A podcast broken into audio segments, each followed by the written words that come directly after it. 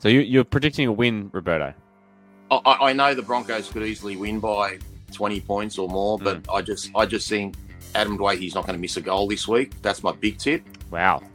That's just 100%. And you can lock Naden in for another try on Deloise Hoyter. So that's another tip. And if I was going to pick a Broncos try scorer, I'll go Jordan Ricky. Okay, but they're my three predictions. Tigers win, Naden to score a try, Jordan Ricky to score a try.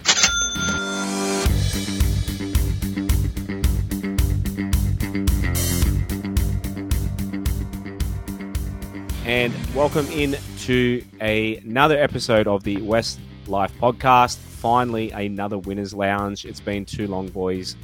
My God, it should have been last week. We kind of, as someone said in the comments there, it's two in a row. We'll kind of think of it as a moral two in a row. But as always, we're also sponsored by NG Pump Solutions, and we'll try and get Shane back soon. Even he did watch the game. Update on Shane. He did actually watch the second half. So Big Shane was big. He was happy with the result on the weekend. We've got Rob and Az, who I'll get to in a minute. But first, give us a follow at Westlife Pod on Instagram and Twitter if you want to support us and take part in the show.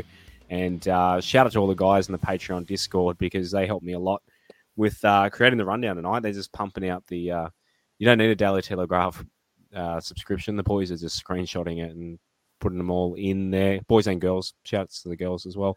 And YouTube, please subscribe. We really want to push those YouTube subscribers up. So shouts to everyone tuning in live through there at the moment. Please, subscribe on there. Righto, Roberto, I gave you a little clip there of your prediction last week. How did you spend your winnings? Not spent yet. Mate, that caught me by surprise. It gave me a good chuckle. Thanks for that. Look, like I said earlier, guys, if you sling enough shit, eventually some of it sticks. So, yeah, got it right. But, I mean, pretty much identify your weak links and just pick your try scorers from there. So I thought Hoyter was, a bit of a liability on the wing there. And I thought Ricky would probably try and single out Jock Madden. So they were the reason I took the try scorers. And I thought we'd win because we were pissed off from the week before. And the boys played like they were pissed off, and it was just a brave, wholehearted effort. Really proud of everyone to do with the club. It was a great win. Absolutely. And as you're rugged up out there, he's got 6 layers on, a hoodie, ready to bust out a victory wrap rather than a victory lap. Coming in live from Orange. How you going as we have a winner's lounge finally? Pretty good, mate. Yeah, you nailed it about the cold. I said to the guys before we went on air, it looks like I'm wearing a bulletproof vest under my jersey at the moment, but no, it's just a zip up jumper over the hoodie. So yeah, got the combo going, ready to celebrate a great win. And I'd like to formally say I'm very, very happy to be proven wrong with my prediction last week. I thought the controversial loss would hinder the team more than it would help, and I figured that they crumble a little bit instead of rising to the challenge. But yeah, the whole team absolutely smashed it. So what a weekend, what a win, what a team performance. And I was having a silent little chuckle while Rob Stradamus was playing in the background as well. That was brilliant, Josh. Yeah, I put that together this afternoon. I thought he liked it. Just peek behind the curtain. It was about 20 minutes after full time. Rob goes, "Can you please clip together my prediction for next episode?" So I thought you gave me an inch and I ran a mile with it, Roberto. So welcome in to everyone for this Winners Lounge. We'll get we always start with the lower grades. So New South Wales Cup. We're back in action this week. They got towed up, a lot of points put on them by Mounties. They lost 36-24. Jersey Flag Boys, though, down in Melbourne, they won 44-8. And as we say every episode, our women's are the reigning Harvey Norman Premiership winners, and their season is done and dusted. Right, so a lot of news, boys. It's in the last 48 hours. But yeah, we can't take a trick. Arguably, would you call it our best win of the season? I mean, it's only 4, but I mean, the most emphatic victory. But yeah, a long time coming. And then, sure enough, we lose probably one of our most beloved players for the rest of the season. I'll let, as you talk about the social media reaction a bit, but Rob, man, it was just the one big thing that we were really enjoying, even when we weren't winning, was Jackson and Adam starting to find a combination. Now we're going to bloody wait till 2023 for it. Yeah, look, it's really sad news for Jacko and the club. Like the last 2 games, he's really played as a true lock. It wasn't like we had 3 halves. He had a fantastic game as well on Saturday night. So just devastated for him. But, you know, Jacko being Jacko, still walked around the field, signed his autographs, even though he's got a broken ankle. So that's just him being him. But, look, he's taking it really well. He wants to get back on the field as soon as possible. And, yeah, look, he might have found his home at lock, especially if Jock can keep doing what he was doing at halfback and maybe just make a few more tackles. But generally, his play was excellent. As you were saying off air, you noticed, because Jacko, the rumours have been going around that he's not well, or having a bit of a tiff with fellow teammates. But it seems like the bromance between him and Adam is going pretty strong. Yeah, I don't think it ever stopped going pretty strong. Yeah, I noticed 2 tweets today after I got home from work. One was from Jacko, and just the outpouring of support in the comments for him from so many people. Even ex-players like Isaac Luke have replied wishing him a speedy recovery. I just figured I'd read both his and AD's tweets out because they are both really, really good.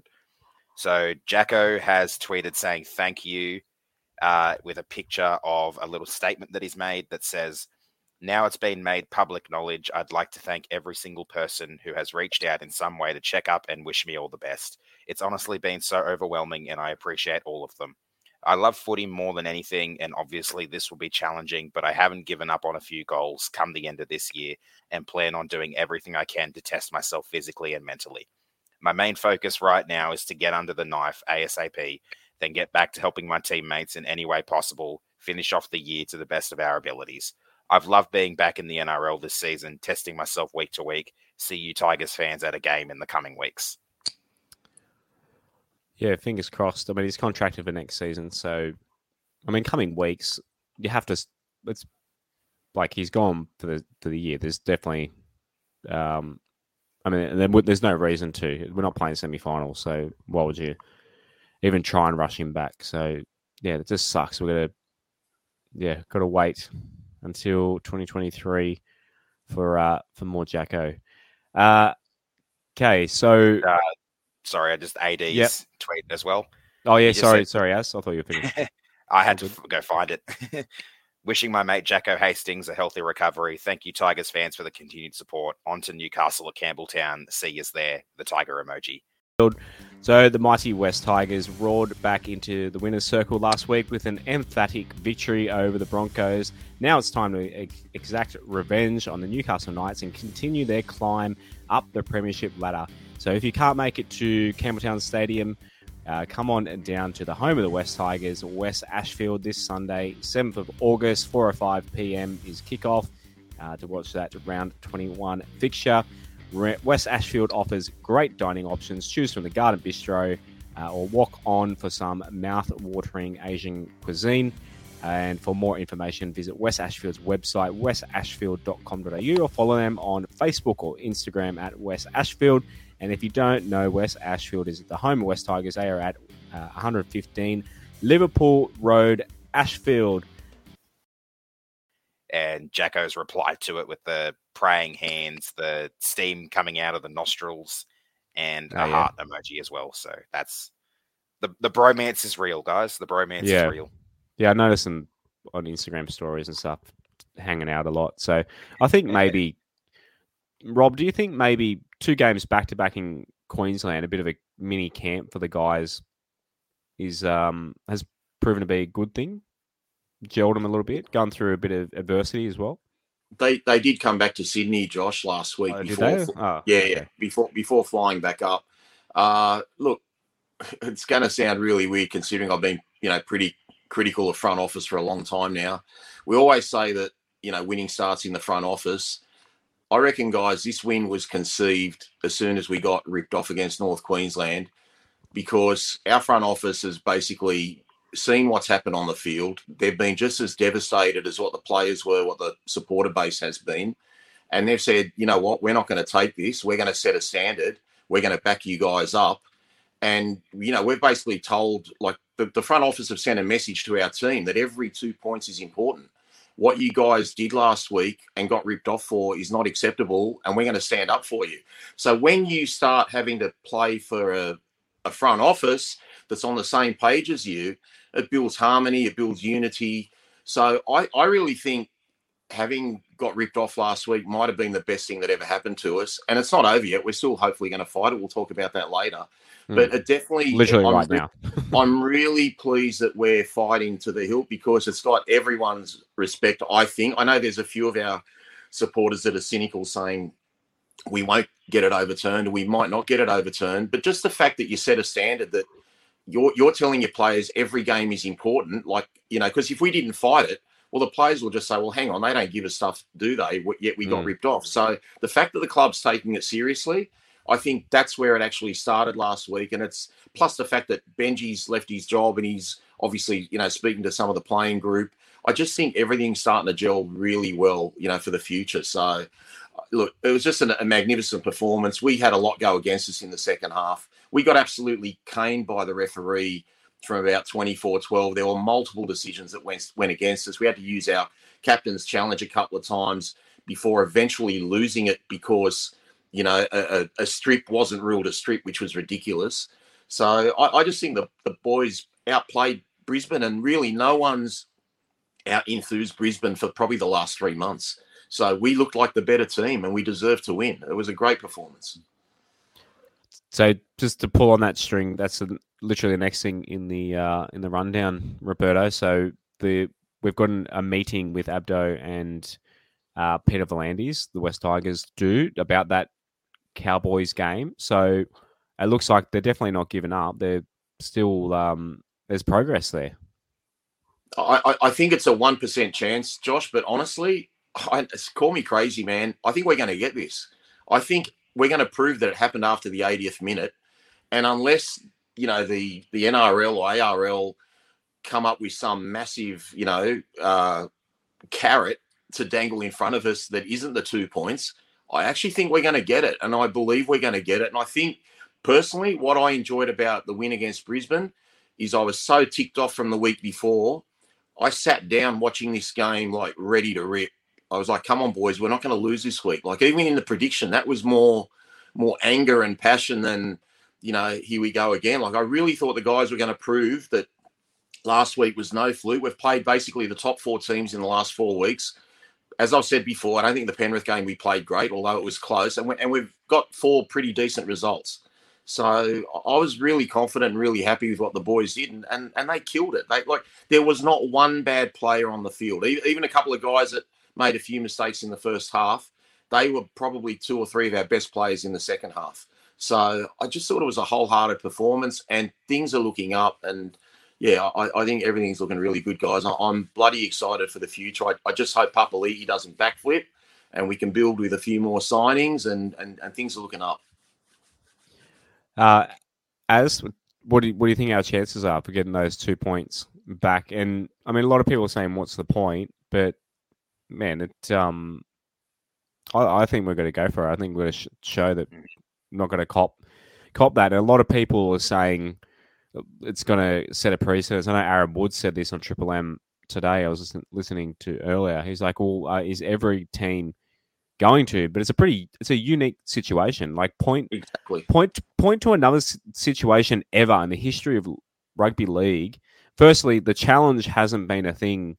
When did we get the challenge? 2 seasons ago? Was it 2021? 2020, I think. After 2020, yeah. I think it was one of those things that came in after the lockdown. down. Yeah. Yeah. So it's only, firstly, the challenge is only a new thing. So there's obviously teething issues with it, and when you can and can't challenge. You know, the NRL boss obviously clearly doesn't know when the hell you're allowed to use them, because in his press conference, he said you can use them pretty much anywhere, but you can't even use them for offside penalties and that sort of thing. But yeah, there's no other situation like this. The game was finished. There's literally no, to quote myself, sliding doors moment. Literally, it's one door. They've shut it on us, and it was wrong. If ever there was a reason to overturn a result, it's this.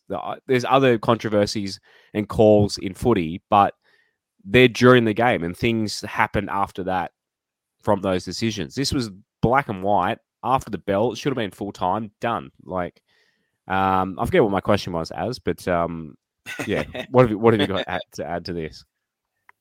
You basically asked me how I think it's going to go. That's right. I think our chances aren't particularly great, and my main concern with it is, how do the Cowboys react? Do they try and make a legal challenge of their own? Because obviously they're in the position they're in, where they're currently second. A very slim chance of running down the Panthers for the minor premiership.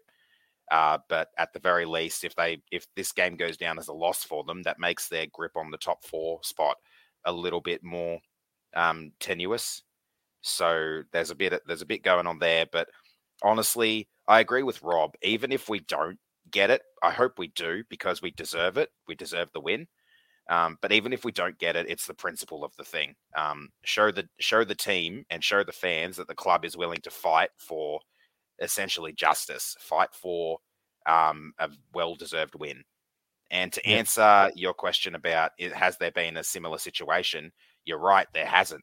The closest situation I can think of was literally a few weeks ago, where the Dragons and the Dragons and the Raiders, I think it was, were playing.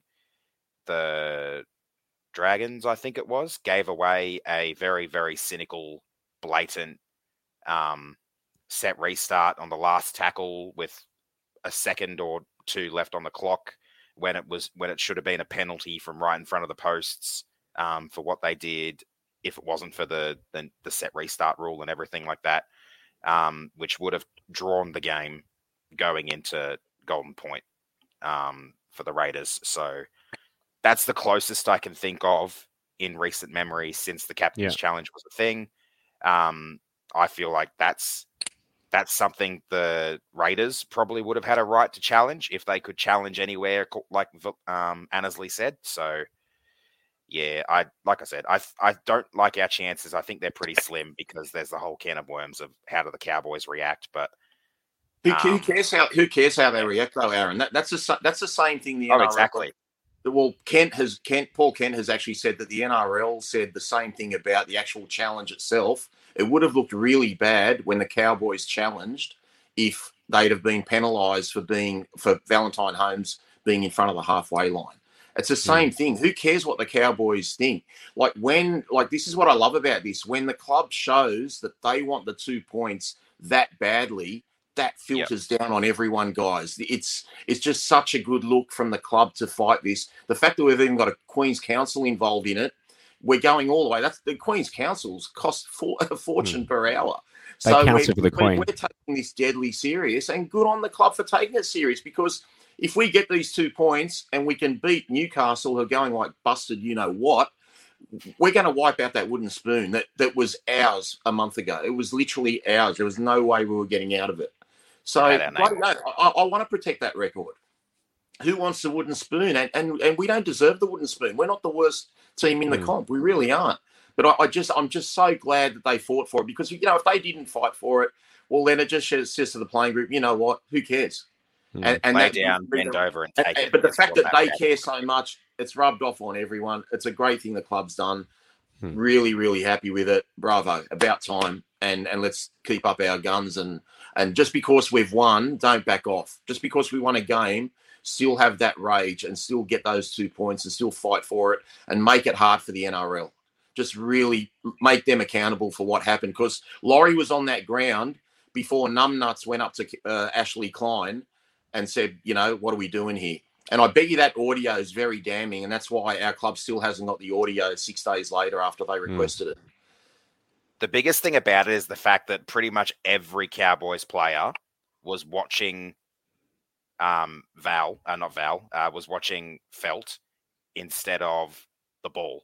You could, and then like Chad immediately went over there. So it seems like it was played for, which is the worst part. Like the Cowboys planned this super. 100% it was played for, mate. 100% it was played for. If you see how they set up from the kickoff, they only had five guys to the right of Val Holmes. AJ Kapoa was standing outside the field of play, waiting for the ball to get to the 40-metre line to attempt to stop the bat back from Kyle Feldt. Now, the fact that absolute idiots like Paul Kent say Kapoa was running him off his line. Did he want Kapoa to stand outside the field of play, outside the touch? Kapoa's got to come back in the field of play towards the direction of the ball. He never looked at Paul Kent. He never looked at Kyle Feldt. Okay? And let me tell you guys, like Valentine Holmes is an 80% goal kicker. There's no way he's missing the 40-metre line by 12 metres left. Because basically we caught the ball 28 metres out. They knew that if they got a penalty, it's where the ball lands. Not, you know, imagine they did the same thing near the 40 line, and Val Holmes has got a 40-metre kick 5 metres in from touch. This was a well-designed play by the Cowboys, and they sucked in the referees, and good on the Cowboys for getting away with it. But the refs are just gullible, and Klein's a freaking idiot. Like, that was just a dumb... It still wasn't a what do you call it? Not obstruction. What do you call it? Where you run the bloke off the ball. Escort. Yeah. It wasn't an escort. It was an absolute joke. Rachel on Facebook, how do you get milking out of the game? It happened on the weekend with Capewell, I believe. I think fines. You got to fine. That's what the NBA does. They like flopping. You won't get rid of it. They fine guys. Yeah. You just won't get rid of it. It's part of. It's called gamesmanship. You won't get rid of it. That's just part. You know, mate. And we've just got to be better at that sort of stuff. We should stay down as well. We've got to learn with that stuff. You know, a couple of times we got hit on the head. Like Daine Laurie copped a knee in the head fielding a grubber kick in the second half, and he pointed to the touch dodge like, "What are you doing?" I mean, Daine could have stayed down and milked it and got the penalty, but he didn't. Like he played on, which is just how. You know, we don't want to be like that, I guess. But at the end of the day, we've got to start thinking about winning and doing what everyone else is doing.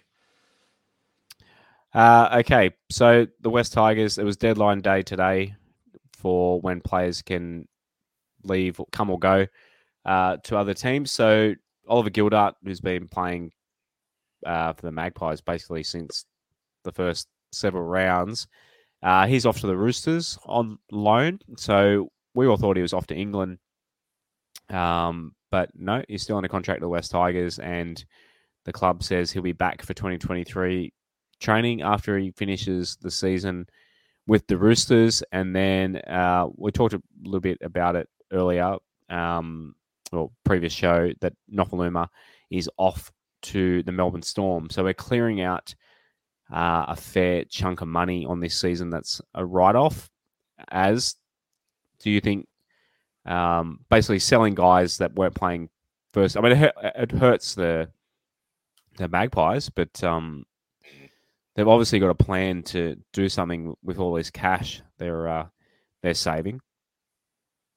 Yeah, well, the Magpies season's pretty much over anyway. They're not really in contention for finals with, I think, what they've got one less round than us to go, so they've got 4 rounds left.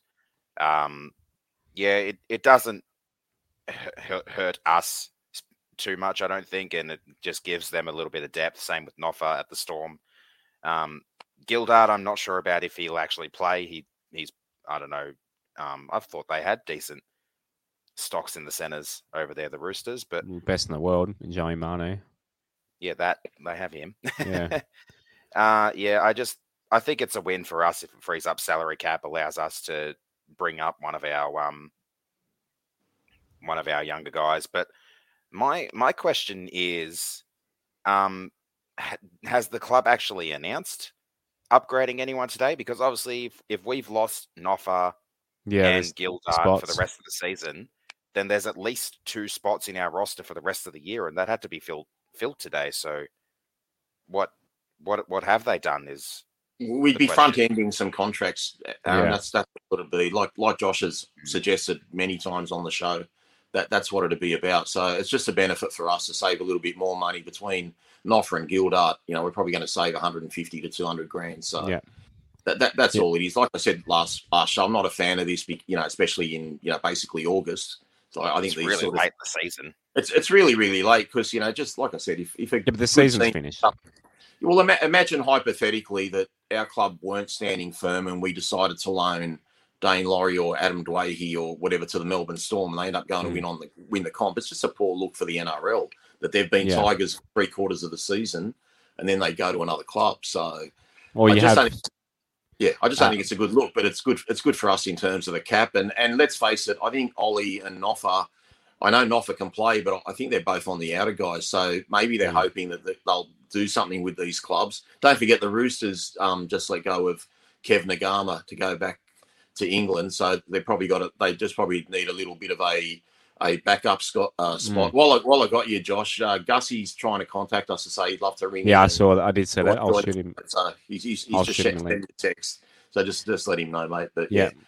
I think this is a good thing for the club. And as you said, front end some contracts. If it's helping our cap space, it's great. And do we need to fill the roster? Like, is it actually compulsory that you've got to get it back up to 30?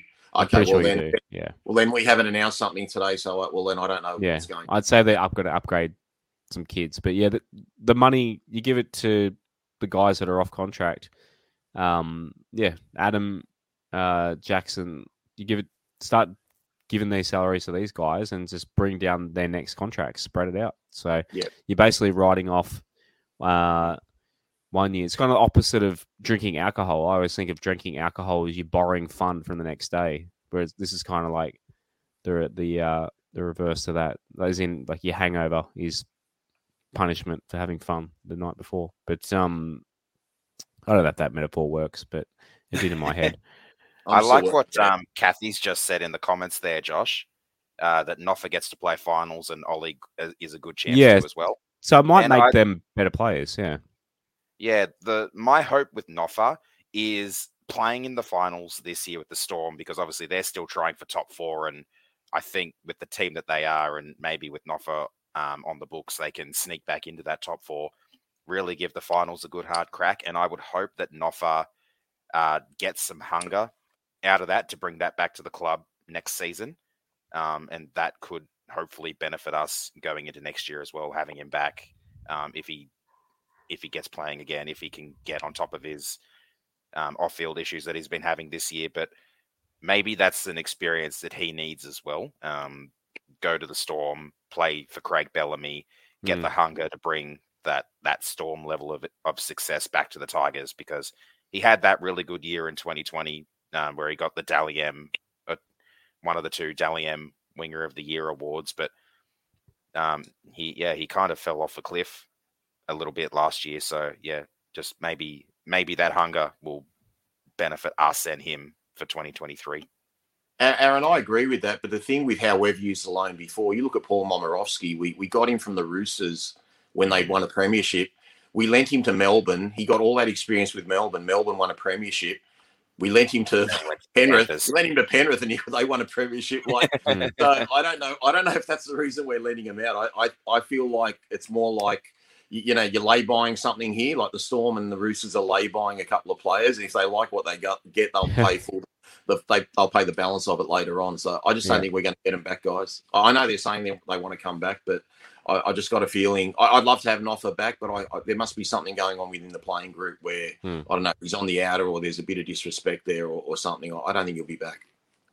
One guy I would like back next year, and he's currently not contracted, is Jock Madden. So his management had come out and said, basically, give Jock the first grade spot, let Luke Brooks go, or he'll find something elsewhere, which is totally fine. So I might join this with the Luke Brooks story that came out tonight. We'll kind of talk about him as one. So Tim Sheens came out and said he's planning on retaining Luke Brooks on less money. In fact, possibly even extending it out for further years. But so here's Sheens word for word what he said. So he said, Obviously, everyone would prefer for it to be less money, but we can sit down and negotiate with him and extend his contract out.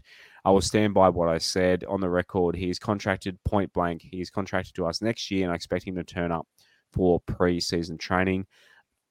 Unless the world changes, that is what I am doing. Honestly, can I ever say yes to anything? No one can, but I am not indicating that he's leaving and have told you I mean it. Like the kid and I like the kid and I want him in the side. Benji loves him, wants him in the side, but we can't say any more than that. Look, what I think maybe Tim Sheens playing a little bit of 3D chess here and either A, trying to get a team that buys him to fork out more money. Yeah, because I know that in regards to Jock, they've said kind of hold on and we'll try and sort something out. Maybe the contract extension. I mean, the team that's going to pick up Luke Brooks, you would think aren't just going to pick him up for the 1 year. They're probably going to pick him up and then give him a couple of years on top of that. So maybe is Tim Sheens thinking you'd kind of his contract, extend his contract for a couple more years, but then sell that contract and pay Brooksy over 3 years. We're kind of paying the debt across 3 years rather than one lump sum next year. I don't know. There's something going on with this, but as I'll go to you first, I want Jock. I mean, Jock Madden proved on the weekend. He's a first grade 7. He's to let him go, I think, would be a massive mistake. Yeah, after the performance he had on Saturday night, you'd be a fool to say, okay, Jock, you can go to another club. Good luck. He absolutely needs to stay. He proved that. He really does have what it takes. He is a bit green behind the ears in regards to experience, but the more we play him, the better he'll get. So I really do hope the club keeps him. Whether or not that means we offload Brooks, I guess that's up to the powers that be. If we could pay maybe 30% of Brooks' salary for next year, I don't think that would be a terrible deal, especially if he's over a mil. Are we still paying off any players this year? Do we? Mbai's this year, I think. Mbai's the last one? Mbai's the last one. Awesome. So that means we have whatever we were paying for him back in the cap for next year too. So throw it all at Jock. But then again, you still got to have some to throw at AD and Jacko as well. A year later, though. That's a year after. So a year later, yeah. But we're more free up in advance. And again, letting these guys off on loan, more money that we can do that. So what are your thoughts on the Brooks Madden situation, Roberto? Yeah, look, I agree with you on Brooks in the sense that I think maybe Sheens is trying to get someone to pay, full freight for him. And I think clubs like Newcastle, who look like an absolute mess at the moment, they could definitely use even a 5'8", because Brooksy is a 5'8", as far as I'm concerned, although he sees himself as a 7. So I think someone like Newcastle would definitely pick him up. As for Jock, I mean, Jock missed probably half a dozen tackles on the weekend, but the rest of his game was fantastic. He wouldn't demand, he's not the sort of guy that you'd pay 700 or 800 grand for either. I think we could get Jock on around 400-ish or 450. He's only young. He's only had a dozen first-grade games or so. He's played in all our wins this year. I mean, I know he's been a part of a few of our losses, but he started in 2 of our wins, and he's been on the bench in 2 of our wins. So the guy's got some game. That little jink where he went out and in to freeze up the Broncos the other day and got Adam Reynolds frozen and create the overlap, that was classy. The ball he put on Kelma Tuilagi, his kicking game's really good. What was most impressive was his first game in first grade since we beat the Dogs at Leichhardt. So to just come in and just pick it up straight away like that, it was a classy performance. And maybe the fact now that there's no choice of Jacko playing at 7 again this year because he's out for the whole year, even though he's going well at 13, we are stuck with this halves combination. If they play well for the rest of the year, that might change Sheens and Marshall and Farah's thoughts on who the number 7 should be going forward. Yeah. So this could be a really good thing for Jock to consolidate his position in first grade. Yeah, absolutely. I know I'm going a little bit ahead here, but if we have this halves combo and the whole team play as well as they did on the last two games, do you think we can go undefeated for the rest of the season? I'd have to look at five games. We've got a couple of tough games in there. We're playing the Roosters. No, we never beat the Roosters. We can beat the Roosters. We never beat the Roosters. We can beat the Roosters. The Roosters are like a straw version of the Roosters of previous years. They've got some great players and they've got some runs. When they're wooden spooners, they seem to beat us. They always just seem to. We beat them in a trial. We can beat them. Oh yeah, there you go. So Rob, we've got the Knights and then the Sharks at Tamworth. We've then got the Roosters at the SCG. We've got the Dragons home at Combank and then the Raiders home at Leichhardt.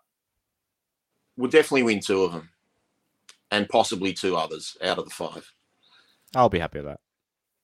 I'd take that. I mean, you've got to see what the ramifications of that last round are with the Raiders. Like, are they already in the 8? Do they need to win to make the 8? Or are they out of contention for the 8? So that can affect... Even the last two rounds, because the Dragons are in one of those spots fighting for that last top 8 spot as well. So... Yeah. I think the Dragons will be gone by then too, though, Josh. I reckon the Dragons will be out of contention by then. I reckon them and Manly are just in a really... in bad shape in terms of making the 8. I think it's just about done and dusted. Only Canberra's probably the only hope. Bold prediction for Mitch to say the Titans are going to win two more games while Newcastle win none there. But I think the Titans and Newcastle play each other, so that could be telling in the wooden spoon race. Yeah, exactly. We need to beat the Knights this week, no doubt. Yep. Righto, we'll get on to, with 38 minutes in, Anthony... I opened up tonight to anyone that come on and celebrate this victory on the weekend. And Anthony slipped into our DMs pretty much straight away. So I'm going to bring him in to help talk about the game on the weekend. Anthony, welcome to your, I believe, your first appearance on the West Life podcast. Second. Yeah, I jumped on... can't remember now. I think it was a couple of games ago when we were like pretty much on the biggest downfall after Madge got sacked, but I didn't have a webcam on. Okay, that maybe why. Yeah. I think I went on a bit of a Brooks rant about pretty much why he's shit for like probably 3 I mean, that's fair. But yeah, it's good to see again, Josh, Aaron and Rob. G'day, Anthony. Yeah, I can't wipe the smile off my face. Like I said to Josh, I went to the game live because I live in Queensland. So I'm sorry to hear that. Yeah, it was a really great experience. The biggest shock was there's a lot of Tigers fans in Queensland, like a lot. There is. When I was walking around, just jerseys everywhere. Really nice guys, and we were kind of all in the same boat, just talking about, last week's game in particular with Cowboys, but I was confident they were going to win. I knew it. I had the feeling.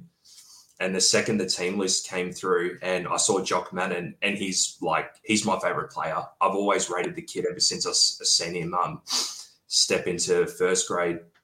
So I knew he was going to take that opportunity as best he could. And mate, I was behind him the whole game, running down on the sideline, screaming at him and just seeing how he played behind Jackson. And, it was just a fantastic game. The whole team just stood up, especially our forwards. They lifted for that game. There were a lot of periods where I thought the Broncos nearly rolled us through the middle, especially Payne Haas. But they really held themselves to, not get pushed over, especially the centers like Kapoa and Toa did fantastic. When they rushed out of the line, they actually made the tackles. That's what I was a bit afraid of. When I saw them rush out of the line, especially Kapoa, I thought, oh no, here we go. It's just going to, create an overlap. But I think it was just the one try he let go, and that was about it. Yeah, there was about a minute before it as well, Anthony, when he let Jordan Ricky through about a minute before that try as well. He would come up quickly. Mm-hmm. But that was pretty much it. He was pretty solid the rest of the game. Yeah, no, definitely. He's set up for Naden for the first try, and just even some of his runs, he had a bit of vigor. which was surprising to see. Generally, kind of does that weird little shimmy that just like it's kind of pointless and you just falls to the ground.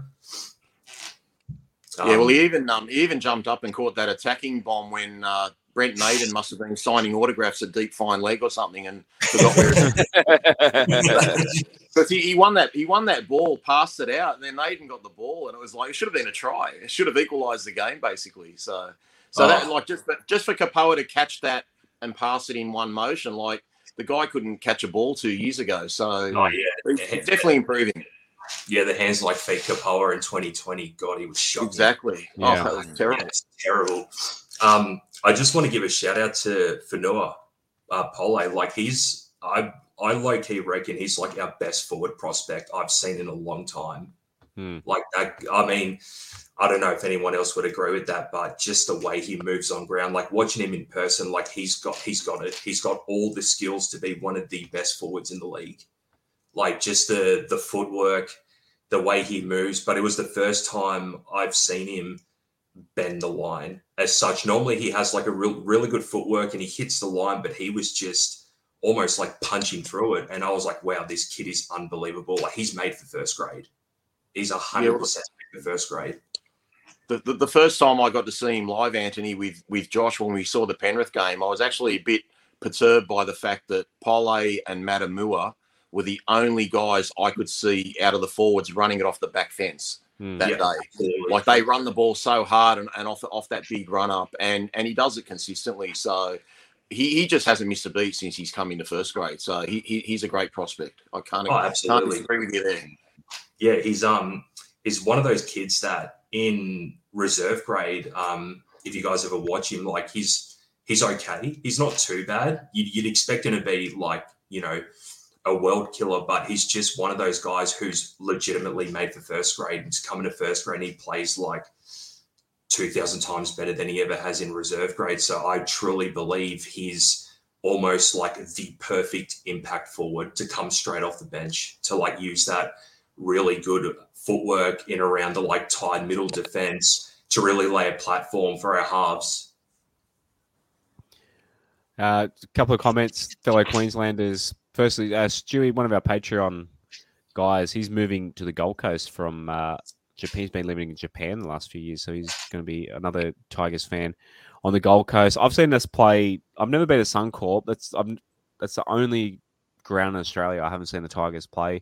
I really want to get up there, but I've been to Titans-Tigers games a couple of times, and literally we have like two sections full of West Tigers fans there. Like it is crazy whether or not, I mean, I was on holidays there, so maybe other people holidayed around the West Tigers schedule and we're from out of town, but it just seems like there is a heap. Yeah, you see a lot of, I guess a lot of, firstly, before 88, they didn't have a team, so maybe there were a few Balmain or Magpie guy like Queenslanders jumping on there, but obviously a lot of people move up there and get away from the shitty Sydney weather and traffic.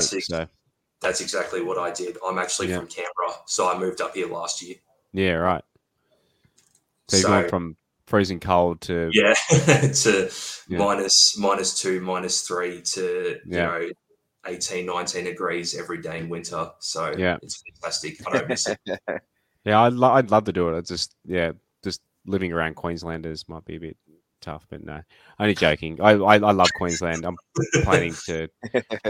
I love it. My sister moved to the Gold Coast just this year as well. So yeah, I love it. I'm going to holiday there this coming summer. I can't wait to take the young bloke up there.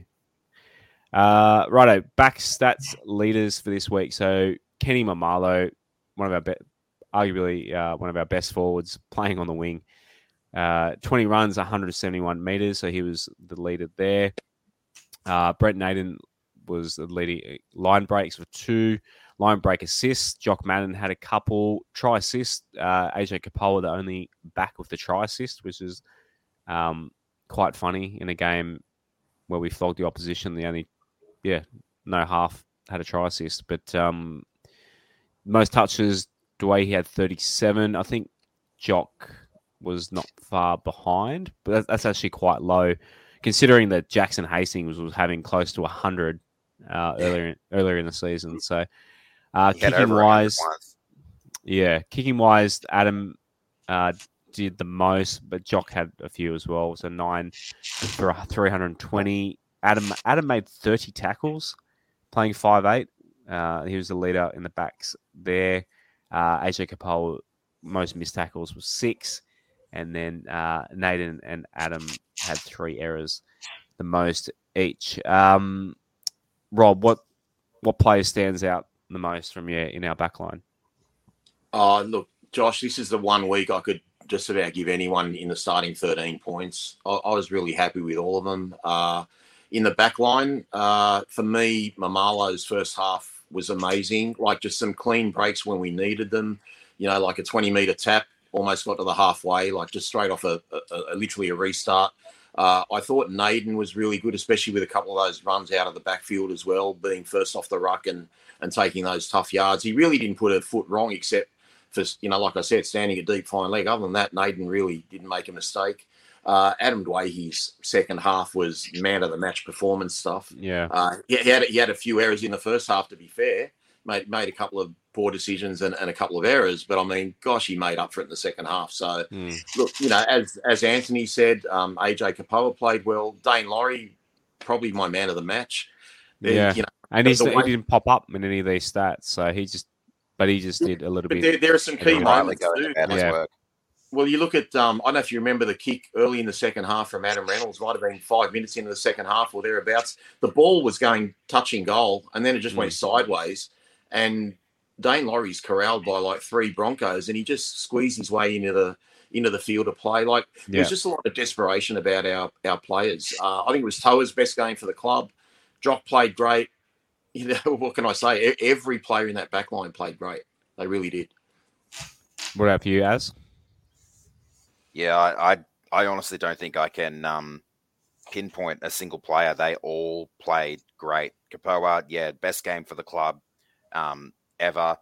My only concern was a couple of those times Naden rushed out of the line to try and put some pressure on a player about to receive a pass, and there were a few where he missed the tackle and they got a decent run down his side, but.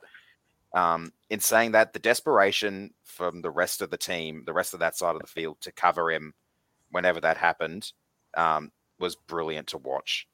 And I just went and checked the touches stats there, Josh, for the 2 halves. I think you might have missed something because according to NRL.com's stats, Jock had 38 touches. Okay, he's at the bottom of the list. I might have... Yeah, you might have skipped him before you thought he was a forward. Because he's in 22. They sort it by number. We've been through this before. It's so annoying. They sort the list by number, not position. But, yeah, thanks for clearing that up. So, yeah, pretty much 38.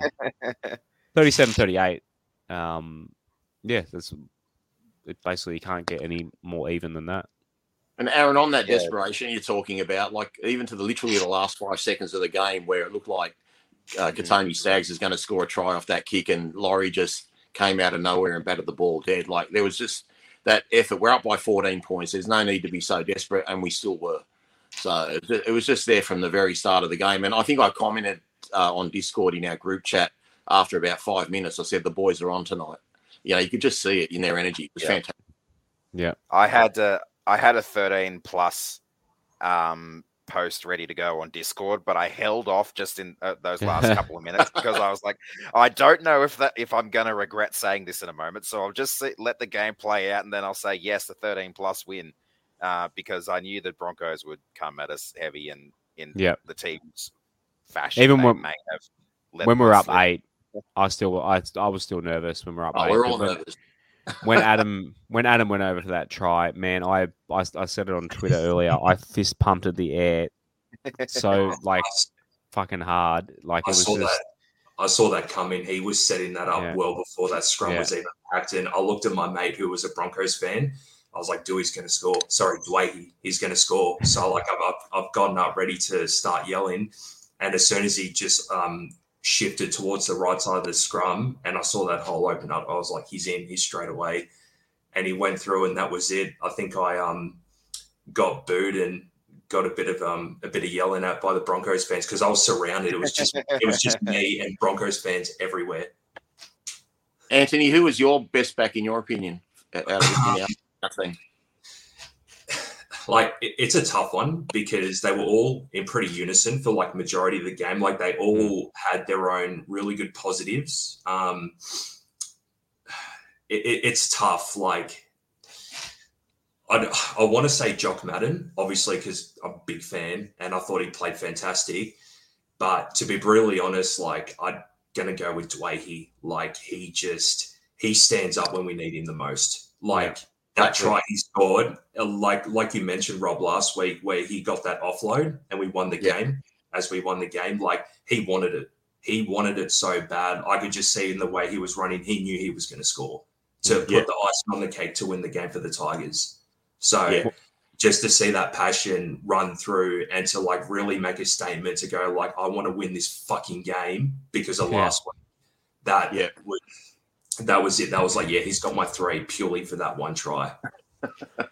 I love that scrum play because it's worked twice in 3 weeks now. It does, It's a brilliant scrum play for Dewey. He's just always there with that extra effort. Like, even the bat back off the bomb, you know, like when he hit Adam Reynolds early in the first half when I think it might have been, we might have scored off it even. I can't remember. It might have been Toa's try. But he's always in there for those little extras, those 1%ers that we keep talking about. And that's what we've missed. And that's what I kept saying. Like, I kept saying, I think we've all forgotten how good Adam Dwayne is, you know, because we'd say he'd make a difference. And, not really. Should he go centre? Should he go 5'8"? Like, he really is that good for us. I love him. He's my favourite player. Like, the games early in the season, like the Titans and any of those closer games, we win with Dwayne in the team. 100%. Exactly. Bloody missed him. Yeah. Like, we missed him. And just as well, like, a shout-out to Daine Laurie. Like, there was at the very, very end of the game where the Broncos put a grubby kick in and it went to in goal and they were about to score off it, and he sprinted with every bit of energy he had and smacked it straight out with... Like, someone commented that earlier, Daine Laurie never does that.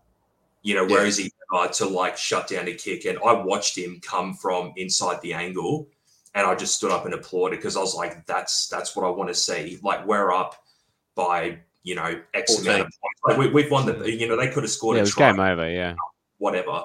But the fact that he chased it with every inch of energy and smacked it out, whatever, whoever's done some voodoo dance to Daine Laurie in the past 2 weeks, because I honestly think he's been playing the best footy of his career, even better than last year. The thing I'm worried about, Anthony, the thing I'm really, really worried about with Daine Laurie is where's his form been all year, and suddenly when we're thinking of should we keep him as our fullback or not, he's bringing out this form, and then when he signs again, does he go back to normality like what he did earlier in the year? So we need this all the time from Daine. Yeah, no, you actually make a really good point. The fact that all that speculation of, you know, Charlie Staines coming in and we'll put Daine at 6 and he doesn't want to play 6 and he wants to play 1 and he'll leave if he doesn't. And then all of a sudden he's just, playing a lot better than playing like a man to left. Yeah. Well, he could have had 13 plus Tigers. You never know. I'll tell you what though, Adam Reynolds' most dangerous attacking kick would have to be his grubber, and the number of Adam Reynolds grubbers that Dano diffused. Position wise, he was awesome. Great. Yeah. And there was one Adam Reynolds kick that went dead in goal. Dwayne, he takes a 20-meter tap and gets tackled on the halfway line. Yeah, that was beautiful. That's what effort that Adam does, and he's just a tiger, man. He's just a tiger at heart. It's great to see. Yeah, absolutely. One thing missing we haven't mentioned with Adam, and you predicted it, Rob. So I might give him the 3 later on. Tip him on line. He didn't miss a goal. Kicked every goal. I don't know him really well, but I know of his nature, and I know his nature is really similar to Robbie Farah, and they're both competitive and they both hate losing. And without knowing it, like I said to you last week, I just reckon he would have been doubling his goal-kicking practice all week. Like, he would have been so pissed off that he didn't get the conversion from Toa's try at the end of the Cowboys game that he just would have done that extra practice. And I thought, he's going to be so freaking dirty on himself. He's going to nail every goal. That was the reason. It was no other reason than that. and three of them were sideline. Yeah, they weren't easy. They were things of beauty. They were excellent. Yeah, they were. Yeah. We keep scoring on the wings and making it hard for him. But and when you play the Broncos, you need to score in sixes. Like, they got Adam Reynolds. Like, he didn't miss a goal. So it's very important. On to the forwards. So stats leaders. So Jacko had the most runs and meters, 22 and 157 post contact. Joffa had the most there with 60. Four different forwards. The squeeze four graphics in there. So try assist for Kelma, New Alex Seyfarth, which was one of the best tries of the year for the West Tigers. Like, Alex Seyfarth was the last pass. Who scored that? Kapoa was, and Sarfatoa. Sarfatoa. And Peachy had a try assist as well. So that's crazy. Four different forwards getting a try assist just kind of shows how much we'll throw on the ball around as well. So line breaks, Kelma and Zane had one each. Tackle breaks, Kelma had four. Play the ball speed, Kelma was the quickest. Offloads, Joffa had four. Big Red, 50 tackles, and I think he only missed one. You might be able to check that. I think he only missed one tackle. Yeah, I'll check that for you. Not quite the Alex 12, but nearly there. And missed tackles, Joff and Kelma missed four each. Anthony, you're the guest tonight. Yep. One missed tackle, one ineffective. So, you were correct. 98%. Anthony, what forwards stood out for you? I'm going to go with a different forward for this week. I got to give a shout out to Kelma. He was fantastic. And I truly believe that was because he had Jock playing outside of him. Like, Jock just gave him so much space, really, really good ball, like that line break. And I truly believe they just had this really good connection. Then there's also another speculation of Kelma. I don't know if you guys have heard the news, but apparently someone at the meet and greet here in Queensland asked Kelma about the Seagulls, have you actually officially signed, because nothing's come out. And he said, I haven't signed yet. Wow. Okay. Wow. So, he said to this guy that I haven't signed with the Seagulls yet. So he hasn't actually done anything. This is just speculation, but maybe, all of a sudden he's having this resurgence. Maybe he's trying to get a contract with the Tigers. I don't know. Yeah. I just thought it kind of made a bit of sense, especially after the weekend. Like, when I mentioned he had that game where he made three runs for 30 metres. Yeah. And then now he had like over 100 metres, made that break, had massive speed behind. Like, he cleaned everyone. He was well ahead. So, I'm kind of led to believe that maybe that could be true, but it's just pure speculation. Okay. Yeah, they have him, Papa, and then Sean Blaw as well coming back for the back row. We've got a lot of players out at the moment too, Josh. You put a list on Twitter the other day. We've got so many players missing. So Garner's missing from our side. Really good signs. Well. Really good signs to beat the Broncos team like that.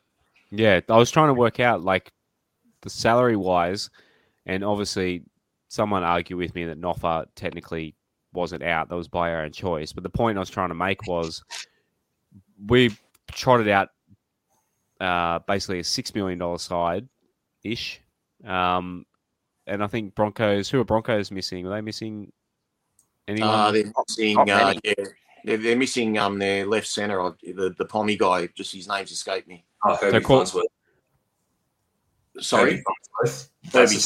him. Yeah. So there's either way. There's probably a $3 million total salary wise. We're probably $3 million less than the Broncos, and usually, that's more talent usually comes with more money, unless you're the West Tigers the previous years. But, it's just the point I was trying to make was we had a shitload of players out. We had probably half a starting squad not there for whatever reason, whether it's injury or sent them off to Melbourne. the fact is they weren't there, and we knocked off a top four side. It was an insane effort. It's almost a few people commented in a row, Josh. Yeah, I like to say two top four sides definitely. Yeah, like where was you have to wonder where was this all year, but yeah. But Anthony's hit the nail on the head too with Tuilagi, because Jock Madden really helped him a lot. You see the way he dug into the line all day. Like that just gives those forwards that extra space. So, you know, full credit to Jock Madden. He does make Tuilagi better. And that play where he put him through the hole, Jock could have easily gone out the back to Daine Laurie. Like that's what it looked like. The play was designed like. It was just a beautiful. He really dug into the line perfectly. Absolutely. The thing I love about what Jock does, I know we're in the forwards, but I just have to mention he does the classic halfback move of like the seatbelt play, which is basic, or the car accident play, which is basically digging so far into the line, you're bracing to be pretty much romped by a forward. So the second you dig in as far as you can, you're basically going to turn your body to do that move because you've engaged a line marker, which then you're going to pretend to like brace for an accident. And pretty much better than any halfback I've seen, you know, because he models his game with Cooper Cronk, and you can I was just about to say that's exactly what Cooper Cronk used to do. Yeah, so, absolutely. Yeah, and he straightens it up as well, like we said with that little jink out and in. He holds that defence as well, so he really straightens our block plays up, and our block plays had a bit more speed about him this week. Normally we're pretty pedantic, so I just thought it was a great game from him in attack, especially. Absolutely. And just before we move on to you guys with the forwards, I've actually been having a bit of a smoke here for like our number 13 sort of moving forward for this year since Hastings is out. But since, you know, the new modern is, you know, the big mobile forward that has a bit of ball playing, how come they haven't put New Brown in 13? Like, he's a 5'8". He's got great tackling. He's got great leg speed, great movement. I think he's also a half. He's a half as well. He's a half too. I honestly think he would be a fantastic lock forward. And getting Simpkin in at number 9, because I love Jake Simpkin. He should be in the first grade spot. I don't understand why he hasn't been given a fair shot. Like, he's still a kid. He's had barely any NRL games. And whenever he ties together like a few good games, maybe a little bit, like, it's unfair that, you know, Brooks can play 150 shit games in a row, never get dropped, and then Simpkin plays maybe one pretty, you know, poor game, and then the poor kid just gets dropped for weeks. Like, just let him have a go. Like, you haven't seen the true potential he's got. And I honestly think moving forward for the rest of this season, I want to see Simpkin at 9, New Brown at 13. Because I honestly think him linking with Jock Madden and Tuilagi would be fantastic. Yeah, I never saw the game on the weekend, Anthony, but apparently Simpkin missed 8 tackles in New South Wales Cup and Little missed 5. So I think there's still some defensive things. I'd actually like to see Peachy have a go at 13 now. I think that's what they're going to do, to be honest. I hope so. Yeah, I think that's good Josh back there. There's talks of bringing Matamua back because that's ideally Matamua's best position. So, but personally, I'd like to see Peachy there just because he's more of a link player. I don't think his service is great out of dummy half anyway.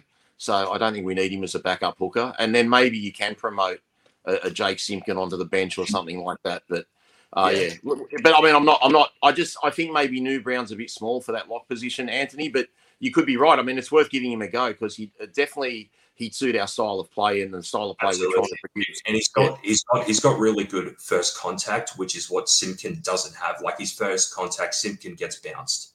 And I think that's the time why he gets dropped, because he can't hold the player up or he can't bring the player to the ground. Like, he'll get bounced and he'll sort of have to drag along him and hopefully get a second or third forward to bring him down.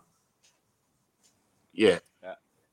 Brocco said Peachy doesn't look fit at all. Yeah, he does look a bit pudgy at the moment. Do you guys feel the same about Peach? Not that I can talk, but I didn't think he looked gassed the other night when he came on, when he played. I was more body fat.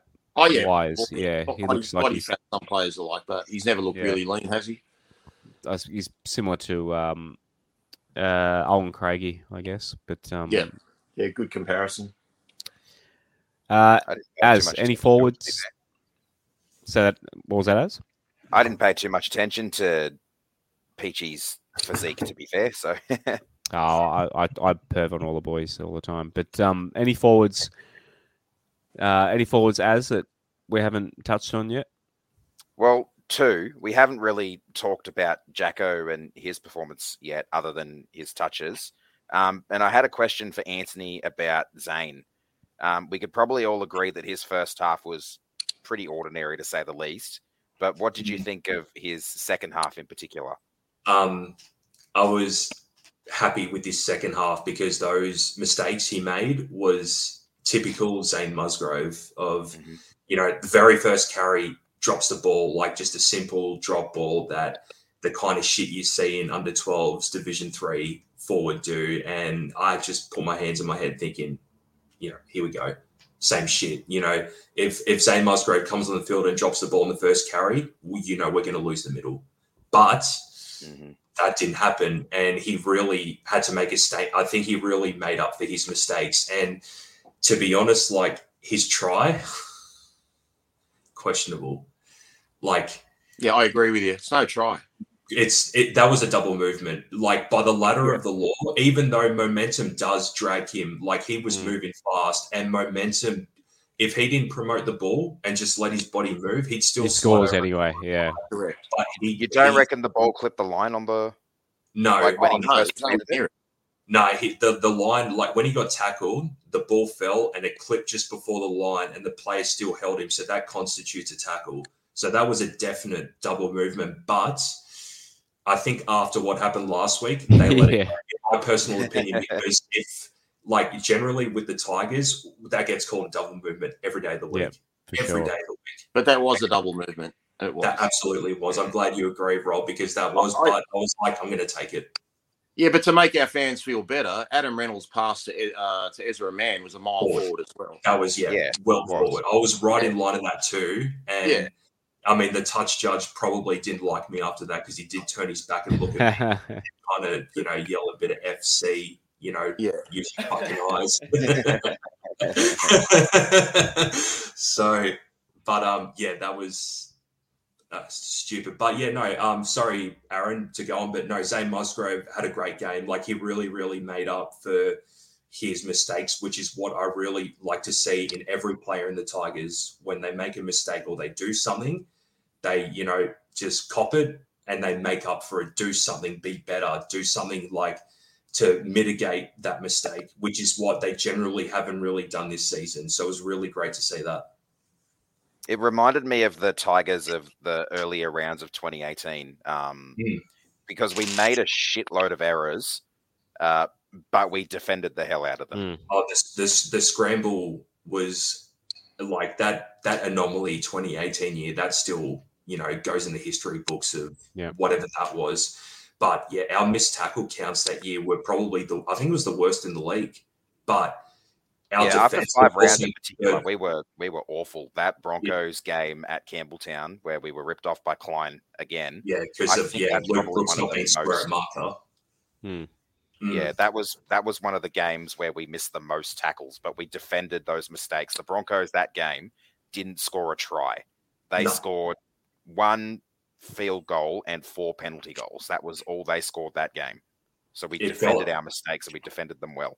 It felt like we had 15 players on the field. There was just always scramble defense. Just someone was there to make it. And if it felt like there was an overlap, all of a sudden there's 2 more guys and it's just where have they come from? So, yeah, you're right about that. It really felt like the scrambling and just, being there for their mate. I really saw that they really wanted this win. So, as every, NRL player says, full credit to the boys. Yeah.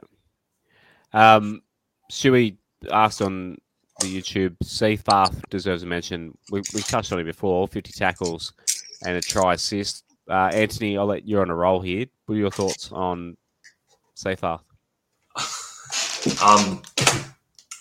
Personally, I think Seafarth is just not a first grader. He's got effort, which to be an NRL player, effort is the minimum you should have. It's as simple as that. You're an elite rugby league player. Effort is not one of those things that you should be commended for in being an NRL player. You just need to have it. to have that sort of like athlete. I know it's a bit, you know, maybe a bit of like an asshole way to look at something, but if you really want to have the best of the best, that's the kind of level you need to go for. And he just doesn't have anything that's, you know, a positive where like, what can he do to be the best top player 17? Like, he's got no attack. His defense is very questionable. Like, he does try to like do stuff, but he's just doesn't have a very good footy IQ. And that just kind of like, it burns my brain. Like, you know, just that, like, have a little bit of smarts about what you do. You know, he kind of reminds me of a really shit Elijah Taylor. And that's saying something. Because Elijah Taylor was, you know, a dumb footy player, you know, penalties left, right and centre, but his defence was phenomenal. Yeah. But other than that, that's all Elijah Taylor had. He was just a perfect defender. He was a tackle bot. And Seafarth can't do that. So, yeah, he made 50 tackles, and that's fantastic. But other than that, he literally offers nothing. So, in my personal opinion, I'd be happy for us to move on from him because there are far better players out there, even in reserve grade, they could play a much better game. But I guess for the current time, he kind of fits what we're needing at the moment because he's an effort player. Righto, on to the 3-2-1. My graphics not updated there, but yeah, boys, have you got your 3-2-1s lined up? Let us know in the chats too, guys, what who your 3-2-1s for this week. I'll let you go first. Oof, okay. This is probably the trickiest week to pick a 3-2-1 because you could practically give points to, like Rob said earlier, you could practically give points to any player on the team. And it's funny that every game that we've won has been one of those games, but this one to me feels like the toughest to do it. So I'm going to give my 3 to... Oh, I've been umming and ahhing my 3 and my 2. I think I'm going to give my 3 to... Oof. You're sounding like me if you're procrastinating. Spit it out, son. Spit it out. I've been trying, guys. I'm trying. I'm going to give my 3 to Jock. Okay. That was a stellar game by him. I really loved watching him, and I think with no Jacko now and no Brooksy as well, he's really going to make a fist of this number 7 for these last 5 rounds. I'm going to give my 2 to Daine. I could have easily given him 3 as well, but he was a standout in so many ways. Like I said, defensively diffusing all of Renault's grubbers, all of those one percenters, all of those effort plays. He played spectacular, and I'll give my 1 to Adam Dwayne because he played phenomenal as well. I really enjoyed watching him, and yeah, his try from that scrum play, thing of beauty. Roberto? Yeah, as I said earlier, could have given it to anyone. Honourable mentions to Adam Dwayne and Zane Musgrove. They were the best 2 players in the second half for me. They had a few errors in the first half, which is why I wouldn't put him in the points. Jacko was Herculean all game. There are another bunch of players that were fantastic as well, but I'm going to give my 3 to Daine Laurie. I thought Daine Laurie was as safe as houses. I love the fact that he caught a couple of balls on the full instead of letting him bounce, especially one torpedo that Adam Reynolds did, and we spoke about him getting out of the in-goal area at a crucial time earlier, which was huge. There were plenty of other good players that probably did more work, but, geez, Ken Mamalo, man, he's becoming a favourite. He's actually playing like he realises he's the biggest winger in the world. And some of the things he does, like I said, that tap kick off the break, there was another time I think that we might have had an error of some sort, and on the second tackle, he charged up out of the line and creamed someone. I think it was Tessie New, basically shit himself, dropped the ball, and Seyfarth ran up the sideline for about 30 metres. I don't know if you remember the play, but he's just a rock, and he's just making all these metres. What was it, 191 metres or thereabouts? So... I'm going to give him 2 points and Safa Toa 1 point. And I know he probably didn't get as involved as many people think, it was his best game for the club. But what's impressed me about Toa this week, his weakness is his front on defence. He nailed every tackle on the weekend. His defence really improved. So I thought with his improvement in defence, Daine Laurie's improvement, you know, under the high ball, and, you know, Ken Mamalo did not put one foot wrong all game. But there were other great players. Naden played great. We had a lot of good players in the team. So if you had different 3-2-1s, I could probably accept it, because Adam Dwayhe did really put his print on the game in the second half. But I just thought with those errors in the first half he made, I wanted to like give the best 80-minute performances. So yeah, I get that. That's how I went. You've almost taught me out of it, but I'm giving Adam 3. Second half is crunch time. He kicked all his goals. He scored that try to ice the game.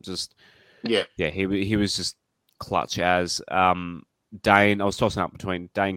I could have easily flipped him with Daine. Just he was, doing all the 1-percenters. Just perfect fullback play. One I'm tossing up. You could give one to, like you said, to so many.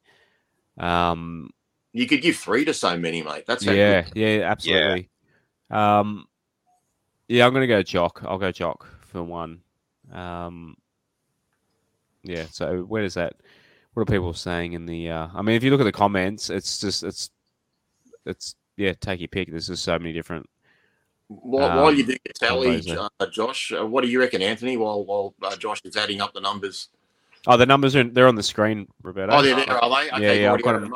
They obviously haven't got this week's in there yet. Yeah. So I'm just curious to know who Anthony thought were the 3-2. What was his 3-2-1? So it's going to be Jock, isn't it? yeah. Probably definitely. It was hard. I was sitting here thinking, who deserved the 3 out of Dwayhe and Jock, and just purely for the first half where Jock basically set up our 2 tries and really sort of laid the platform for our attack. And, reading from a halfback's perspective, because that's what I played for a number of years, just watching him set up, directing the team and really setting, pretty much laying the platform.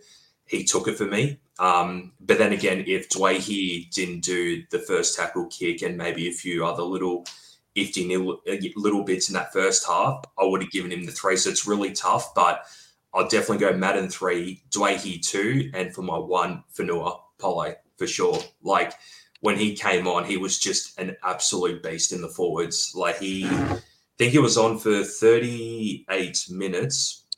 38 minutes. He made 12 runs for 124 metres. It's the second highest besides Joffa. Yeah. So he was phenomenal. And I just think that he really deserves as much credit as possible, because the second he came on, he just caused issues for the Broncos. He was all over him. So I really think that he really helped lay the platform for the backs and really sort of helped our resurgence push forward to win that game for us. Yeah, I looked at the stats earlier, Anthony. I'm pretty sure we had 9 guys that ran over 100 metres. So it's a pretty good night for our team, really. Oh, absolutely. Yeah. Considering we've got towed in the forwards for most of the season. Yeah. Yeah. I think Jackson ran over, Kelma did, Joe, James Tamo, and Fanua were the forwards that all ran over. Both our wingers, Tawa.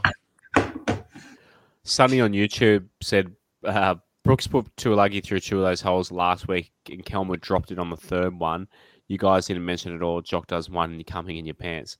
I thought we were very complimentary. We said Brooks had a good game. We did say Brooks had a good game last week. Yeah, we did. Yeah.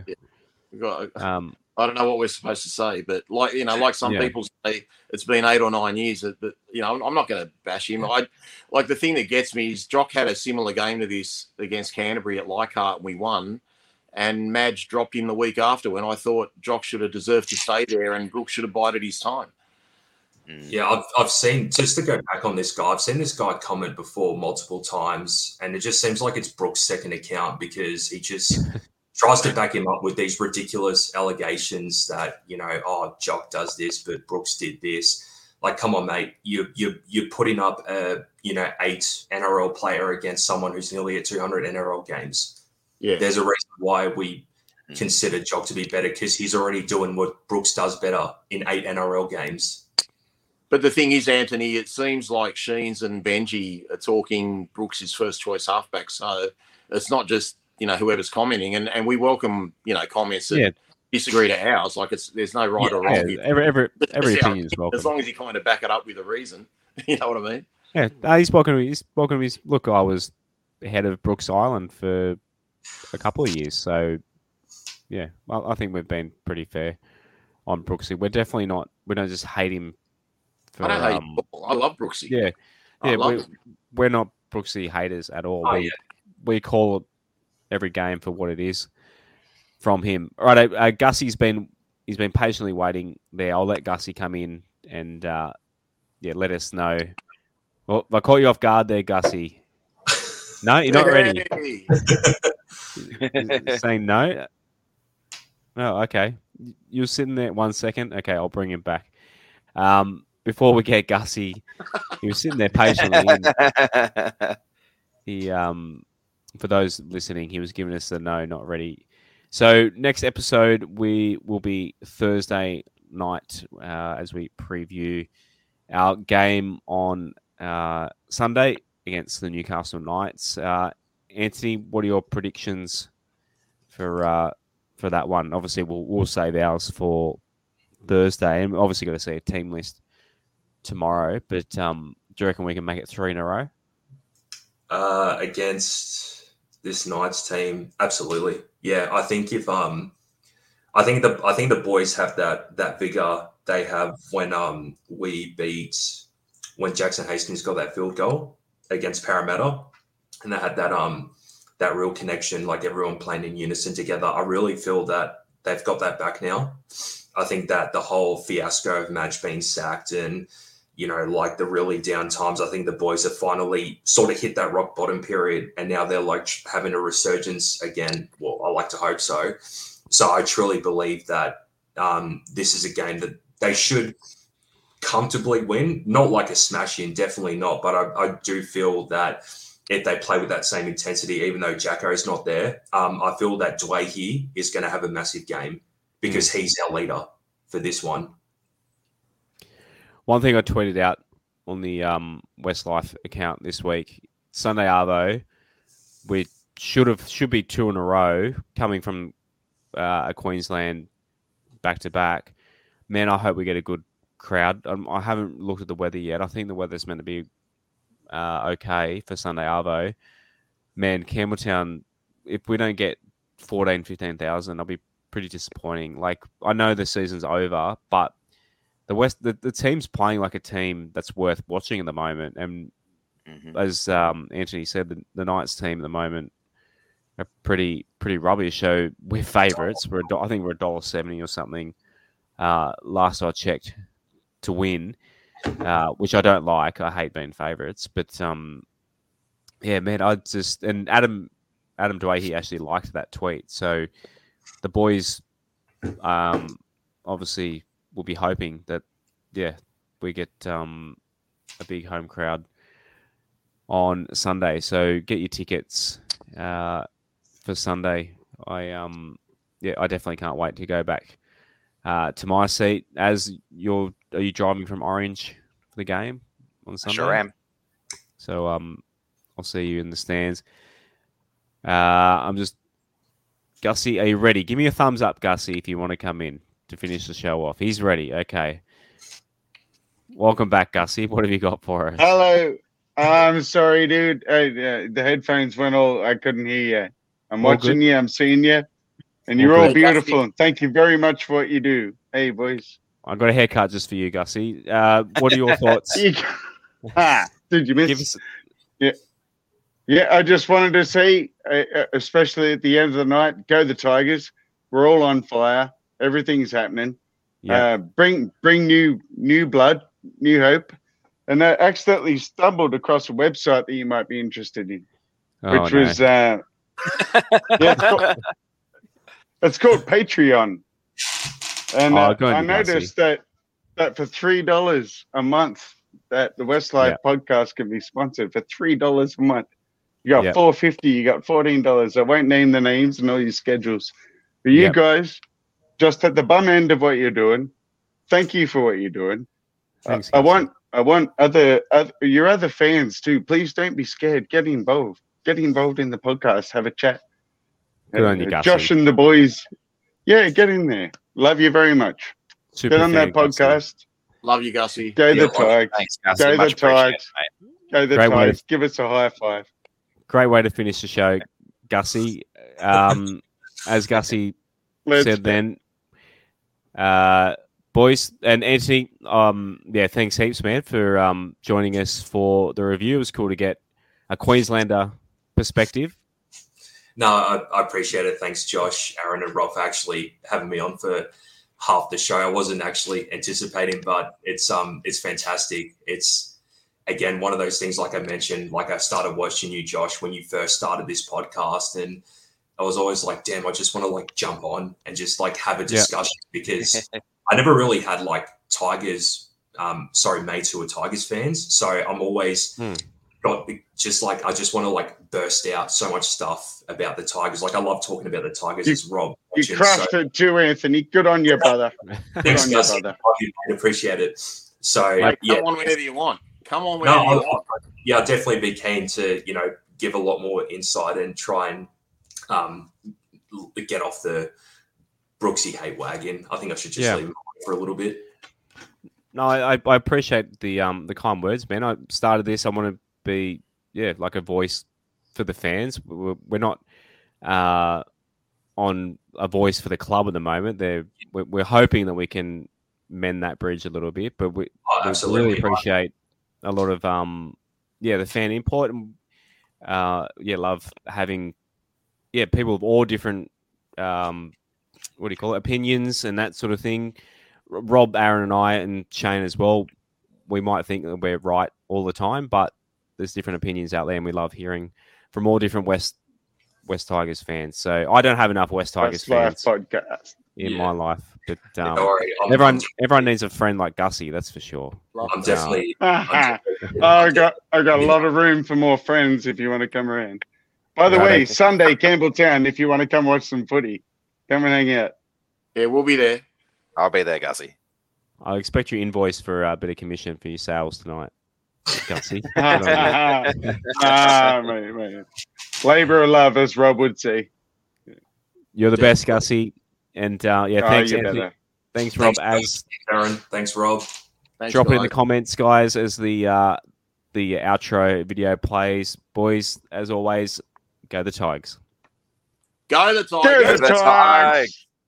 You're listening to another episode of the West Life Podcast. As always, we are sponsored by West Ashfield Leagues Club and as well as MG Pump Solutions. If you could please subscribe if you'd love to hear us again. We're going to have episodes twice a week this season, Mondays and Thursdays. So we're going to, as the season rolls in, be sure to catch us every week. And if you can, give us a like on the socials. So at WestlifePod on Instagram and Twitter. Search for West Life Podcast on Facebook. And if you'd like to take part in the show, patreon.com/West Life. It's just a couple of bucks a month to help grow the show. We'll see you again next time on the West Life Podcast.